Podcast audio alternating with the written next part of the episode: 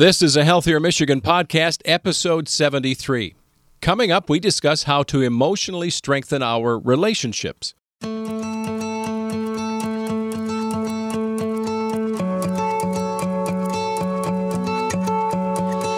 Welcome to a Healthier Michigan podcast. This is a podcast dedicated to navigating how we can improve our health and well being through small, healthy habits we can start implementing right now. And especially into a new year, it is time to get going, huh? I'm your host, Chuck Gaidica.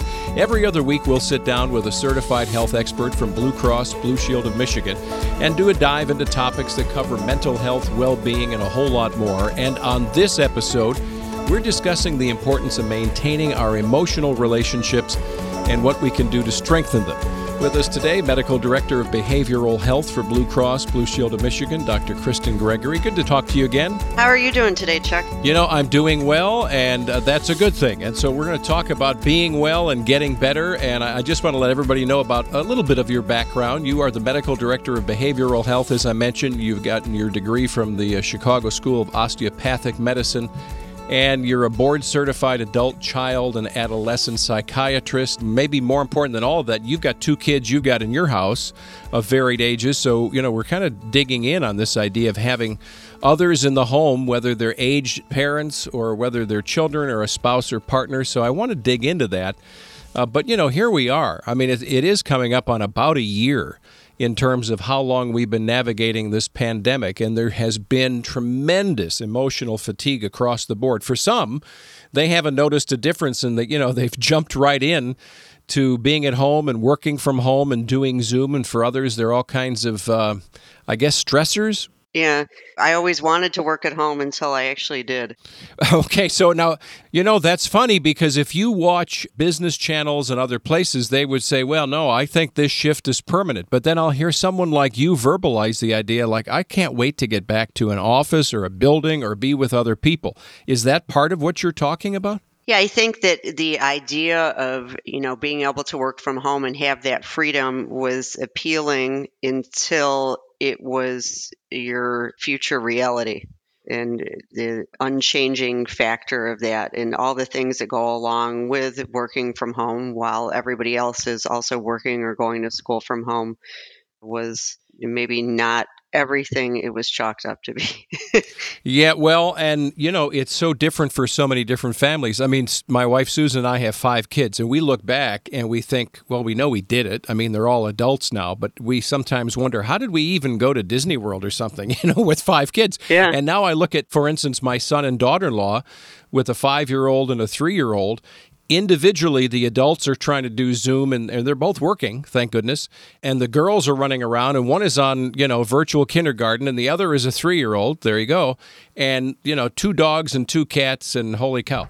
And i just look at that i think oh i mean it sounds like it's most of the time it's a it's a blessing that you're able to be with your kids but like you say these are added stressors all by themselves. Yeah. Every time i'm in a zoom meeting and I see somebody's child run in the background, or yeah. I see their dog run through or their dog bark.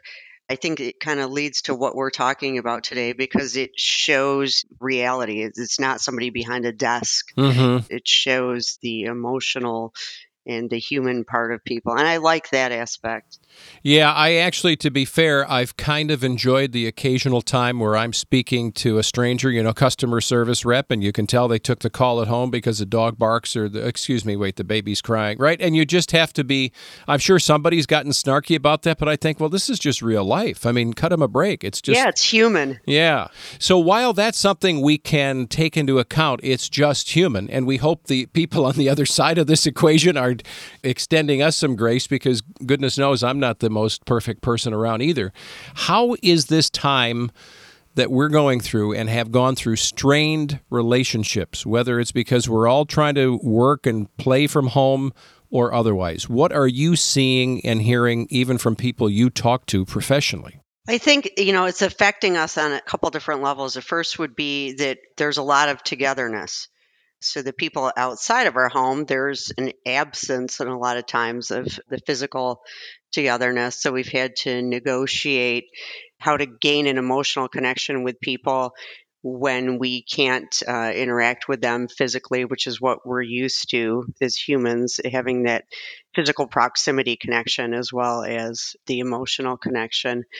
And so it's a tie between having too much connection in some cases in some of our relationships and not enough in others and kind of striking that balance which is difficult i mean it's difficult for everybody i think yeah, and the relationships in a household may be beyond what we would call traditional, right? It could be that you've got a, a, grandparent that's living with you, and you're maybe a caregiver, or you've got others that have. Uh, I, I know within my extended family, someone has not adopted, but sort of brought in a 14 year old girl into the mix with their own two children. Well, that's a whole new dynamic. That child isn't their own biologically, and yet this is now part of the universe within their household. They're having to navigate. So, right. when we think of this emotional connection to others in your family, it may go well beyond the kids you have with you, right? Yeah, when you're spending 24 7 with folks over a 10 month period, things get real. Mm-hmm. It's like the real world. yeah. So here we are. We've been told you know, over the past year or so that we need to be physically distanced from each other. It's it's protecting us and giving us better health. So we practice that the way we can. And yet, I think that we're also finding a lot of folks because of the stressors that we've touched on anyway so far are now becoming emotionally unavailable. What what is it to be emotionally available whether you're in your home or you're even trying to maintain a relationship from a distance. What does that mean, emotional availability? I'm going to go with the appropriate Google definition, right? So it's being able to sit with difficult, upsetting, or challenging emotions in yourself and others and not to run away, dismiss, or minimize. Basically, being able to be with somebody that's in pain or you being in pain and not trying to fix it, to just be present and and to be available. And so, if we're emotionally unavailable, I guess, you know, in the old days, meaning a year ago, we may have just said, well, uh, honey, you're tuned out. You know, right. one of the partners or spouses would say, you know, I keep trying to be honest with you and dig in, and you're just tuned out. But now, it's almost as if we're trying to navigate this work from home component still. We're tuning out because we have to. We have to sort of get in the office mode in our head so we've got these other inputs that may be leading us down a path that have nothing to do with the fact that I don't love that person that's with me, you know? Right. Well, I think it has a lot to do with, I mean, so many things have happened this year. I mean, not just the pandemic.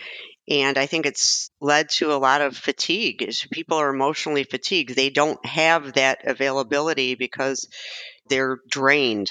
And mm. so when you're feeling like that and you feel like you've given everything you have within you over the last 10 months, sometimes it's difficult to sit and to be present. If you can't run away to the office, you know, you can bury yourself in television or a book or just even in your own thoughts. And what are some of the signs we should be looking for in ourselves and in our family members that show that we're kind of creating this unavailability? What are some of the red flags? Um, you know, you might see people being less likely to uh, make commitment to plans. Or, for example, you say, Hey, honey, let's do this tonight. And let me check. I have a busy work schedule. Let me get back to you.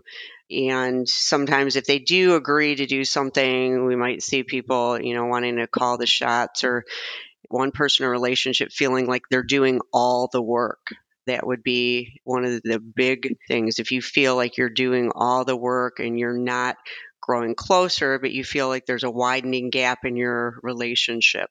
And that alone can be a stressor too. I mean, you know, can you imagine? I'm so thankful that, you know, my wife and I are navigating in the house kind of by ourselves. We're basically empty nesters, short of when we've had a grandchild come over or something, you know, that we've been able to help with school. But the reality is that when it's just two of you, or maybe you're leading this long distance relationship, the idea that you're not being present with somebody and you're actually in the same house, maybe in the maybe before you had an excuse, I'm at the office, I don't know, you know, but now you don't really have an excuse. And if you're unplugged from that connectivity, that can be a stressor all by itself. Right. And, and, you know, people read into that and they see it. And it doesn't even just have to be with your relationship, it can be with your kids too. Yeah. You know, sometimes I'll have to really redirect myself and, and almost repeat what I hear my daughter says because maybe I'm working or I'm in the middle of something and she has definitely talked to me and, and told me what she's doing, but it didn't go all the way in. I heard the words, but they didn't go into the part of my brain where they, you know, became what's going on. So then I have to say, I'm sorry. Hey, could you repeat that? And then really look at her and be present for what she's saying. Uh, half jokingly and half not, my wife knows. I've told her this directly, and I think that's part of the communication, the two way communication. That when she is saying, I, have got a floodgate in my head, right? And sometimes I just leave it open and you know stuff is flying through there and until she said i need you to hear this because we're going out to do blah blah blah and i have to close that she'll say listen and i close the gate and i look right at her and i think that's kind of what you're saying yeah i'm not being disrespectful but i'm asking her to help me to understand you've just raised this to the level of importance where i really need to know what you're telling me because i have to put it in the calendar on my iphone you know is that her trigger word for you? Is I need you to hear me? Or something like that. And it, to me, I don't take it. I don't take it as impersonal or snarky because I've actually been in on the conversation to say you need to let me know when to close the gate because I'm on the laptop. I'm doing this. I'm thinking, whatever I'm doing. Right. I need you to help me understand that this is important to you. So that means it really should be important to me. And and it's worked for us. I don't know that it works for everybody, but I like that. It's using an I word in her part, right? So she's using an I statement. Mm. She's not saying you, but she saying an I statement, I need you to hear me. And here is different than you need to listen to me. Here, I guess, would signify to me at least that it's more of a mutual thing as opposed to listen. I have to tell her. I'm going to give her a big hug and let her know we're doing it right. I'm going to steal it. All right. So if if we feel like somebody in the household, and again, it could be extended family, is being emotionally unavailable, you've talked about some of the signs. What do we do? Do we literally say, I need to sit down and talk to you about this? Is that the first step to refire the connection that should be important in our lives? Yeah, I think you have to speak your truth. What are you feeling? And the trick, though, is to do it not in a threatening manner. Um, and that's what I think was so great about what your wife is saying. I need you to hear me. So she's using the I statements. You know, another example would be I feel lonely when you're at work and we're not sharing an emotional connection. So it's not mm-hmm. saying you're neglecting me. So any you statement, obviously, people turn off to because then they feel like they're assigned some higher degree of blame. Whereas what you're really trying to do is work on communication issues because everything's about communication, emotional availability, emotional unavailability, emotional intimacy is all communication. And so speaking your truth in a non threatening, non judgmental manner. It would be the first step. And then focus on being real, not right. Developing that intimacy and that availability is about being okay to speak your feelings to somebody else. And really, it's a very powerful thing to tell somebody your emotional state. If you don't believe me, try it one time to tell somebody actually how you're feeling. Well, you know, that's interesting because when you say that, you would hope, and this probably happens by your experience, you hear about it, and then it happens by default. When you share with that other person how you're feeling, either they maybe didn't know you were feeling that way and you would hope because they've got some empathy you're in the same house probably you know that now they are actually feeling like oh my gosh i am so sorry i didn't even see that i didn't understand it i didn't know you felt that way you would hope that that would be the reaction from a good number of people anyway Right. Or the reaction is that they're feeling that way too. And then, you know, by finding that common ground, it makes it a lot easier to move forward and to not feel so anxious about sharing that kind of information or sharing your thoughts or feelings. Well, hearing you describe being real and not right is really something. It's it's just turned a light bulb on in my head because I've never really thought about it and not talked to any professional like you about my wife saying to me, I need you to hear me now. If we didn't talk about that, that could also be interpreted the wrong way and a little story could start playing in my mind. Well, she's using I-messages, which you're saying are healthy.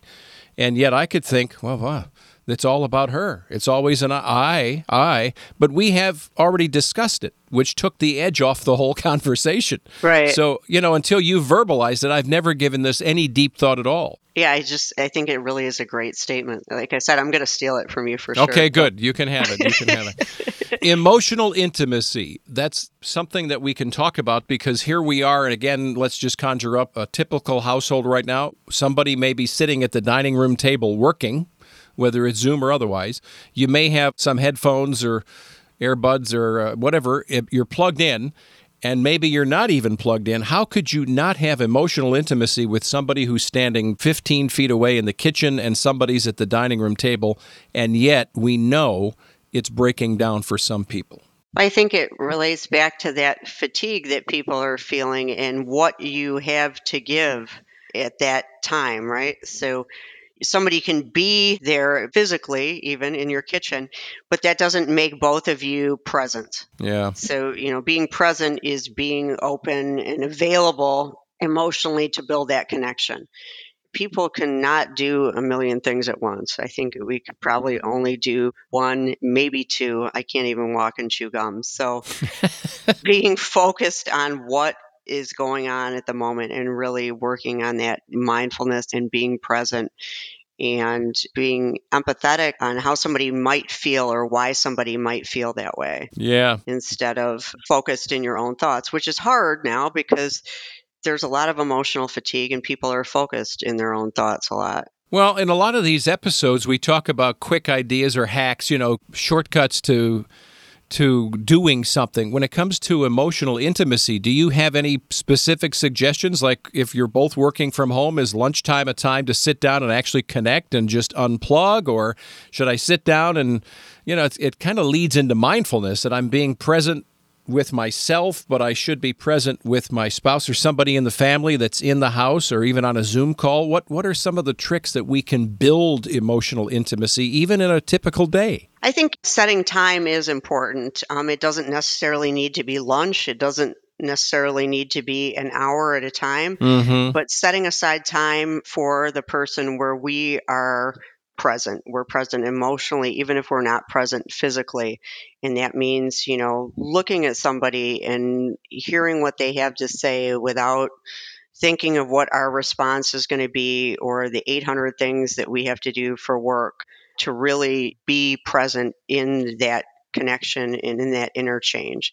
And sometimes that means, you know, repeating back to somebody what you heard them say. So they know that you're present. And when they know you're present, then they're more likely to feel that emotional connectedness, which goes both ways, right? You have to have it on one side to get it back on the other, and then it kind of grows.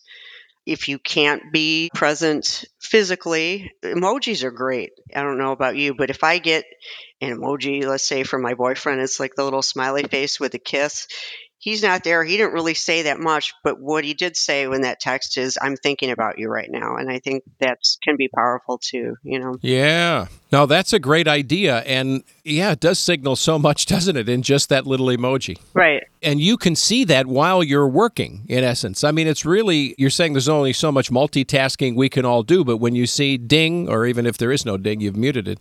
That's really cool to think about. That that alone is kind of like sending the dozen roses without the flowers, you know. Right. I try to do that with my kids too, even throughout the day. My daughter's here at school, but I will send her a text a couple times a day. So I'm not disturbing her when she's trying to learn in school, but you know, it'll be like a heart or I love you or I'll do a funny dog picture because she likes dogs. And she does it back. So then we're getting that connection. So I think that that's one of the ways we can do it virtually.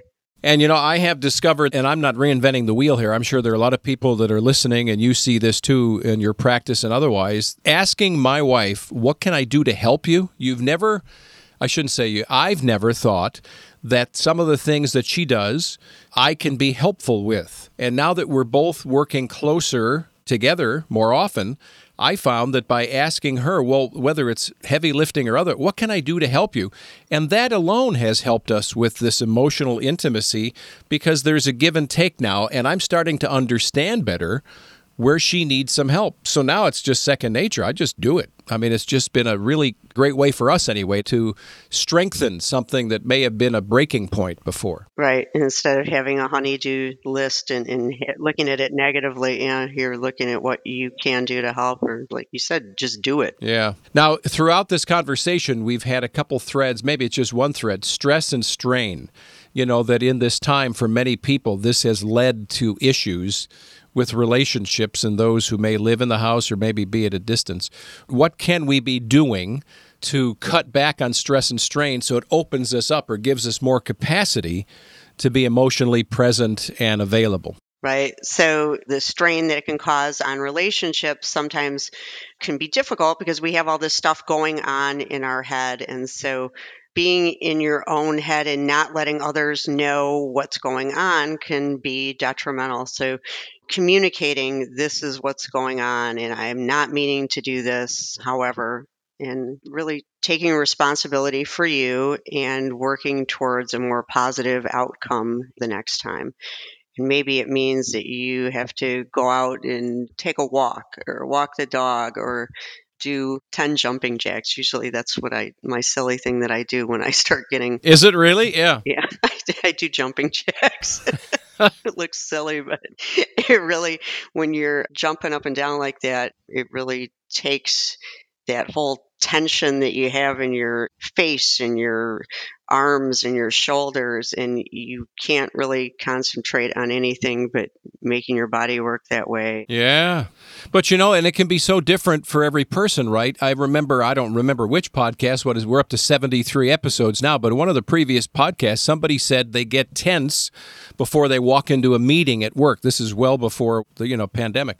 And they said literally I just duck into it could be the broom closet, doesn't matter. I duck into a place, I just breathe deeply, right? They're getting mindful. It takes me about about 30 seconds and then I come out and I walk into the meeting and I'm like a different person. So for each of us, there can be a different version of jumping jacks, right? And that's okay. Exactly. Yeah. Whatever works and to get you in that right mind space is what you should do. And if the first thing you try doesn't work, try something else. Yeah, well, we've got time. I mean, that's one thing that I know it clock is moving, but we do have time to experiment a little bit.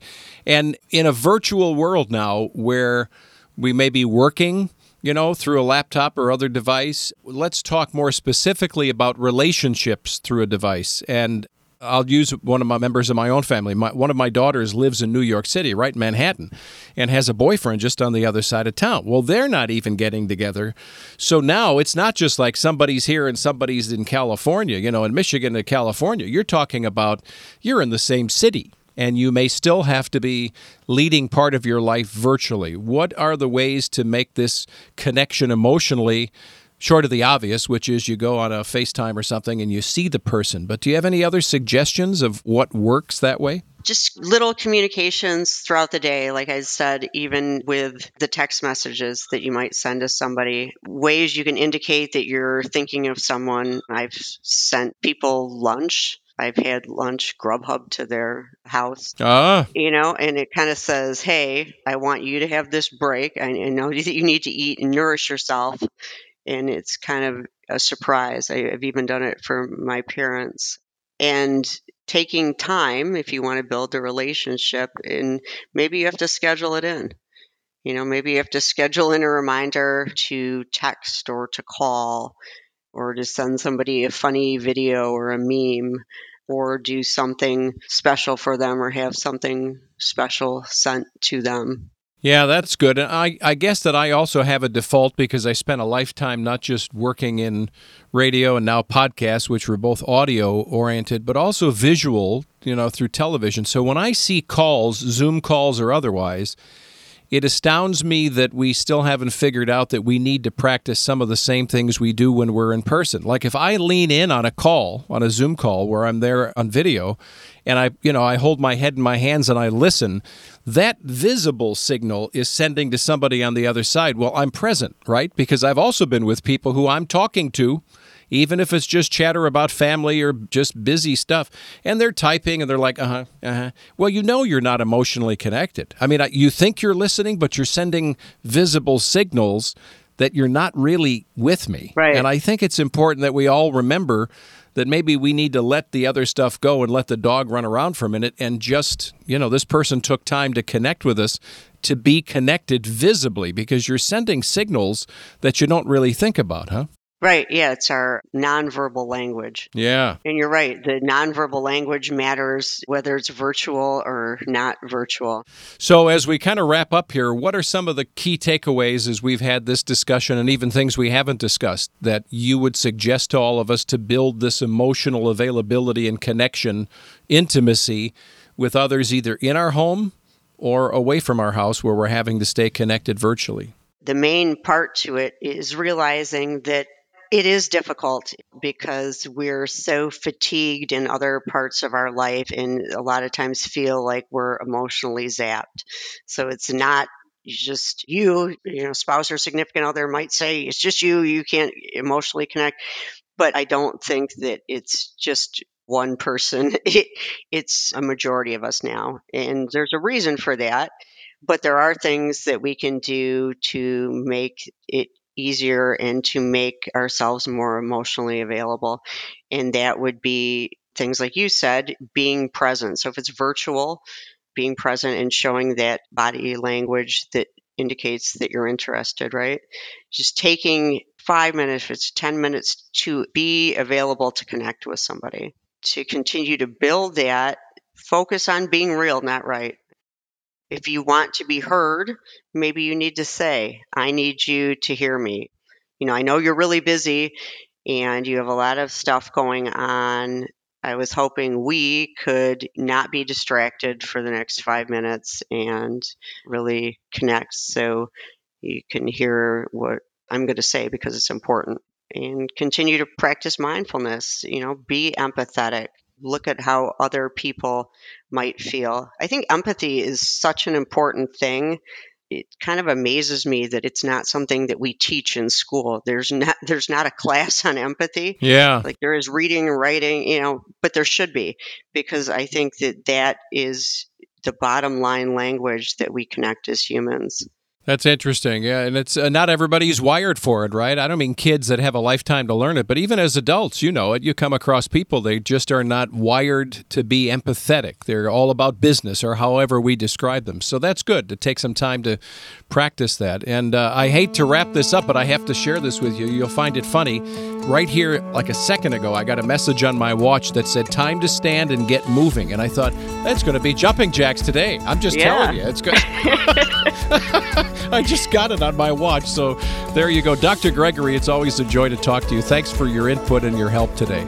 Thank you. Dr. Kristen Gregory with Blue Cross Blue Shield of Michigan joining us today. And uh, we want to thank you for listening to a Healthier Michigan podcast brought to you by Blue Cross Blue Shield of Michigan. If you like our show, you want to know more, you can check it out online at ahealthiermichigan.org slash podcast, or you can leave us a review or rating on Apple Podcast or Stitcher. You can get new episodes, all the old episodes as well, on your smartphone or tablet. Be sure to subscribe on Apple Podcasts, Spotify, or your favorite podcast app. And don't forget, you can take us with you when you go for your power walks, or I guess even if you're doing your jumping jacks. Uh, you can have this episode and all the others with you all the time. Stay well. I'm Chuck Gaidica.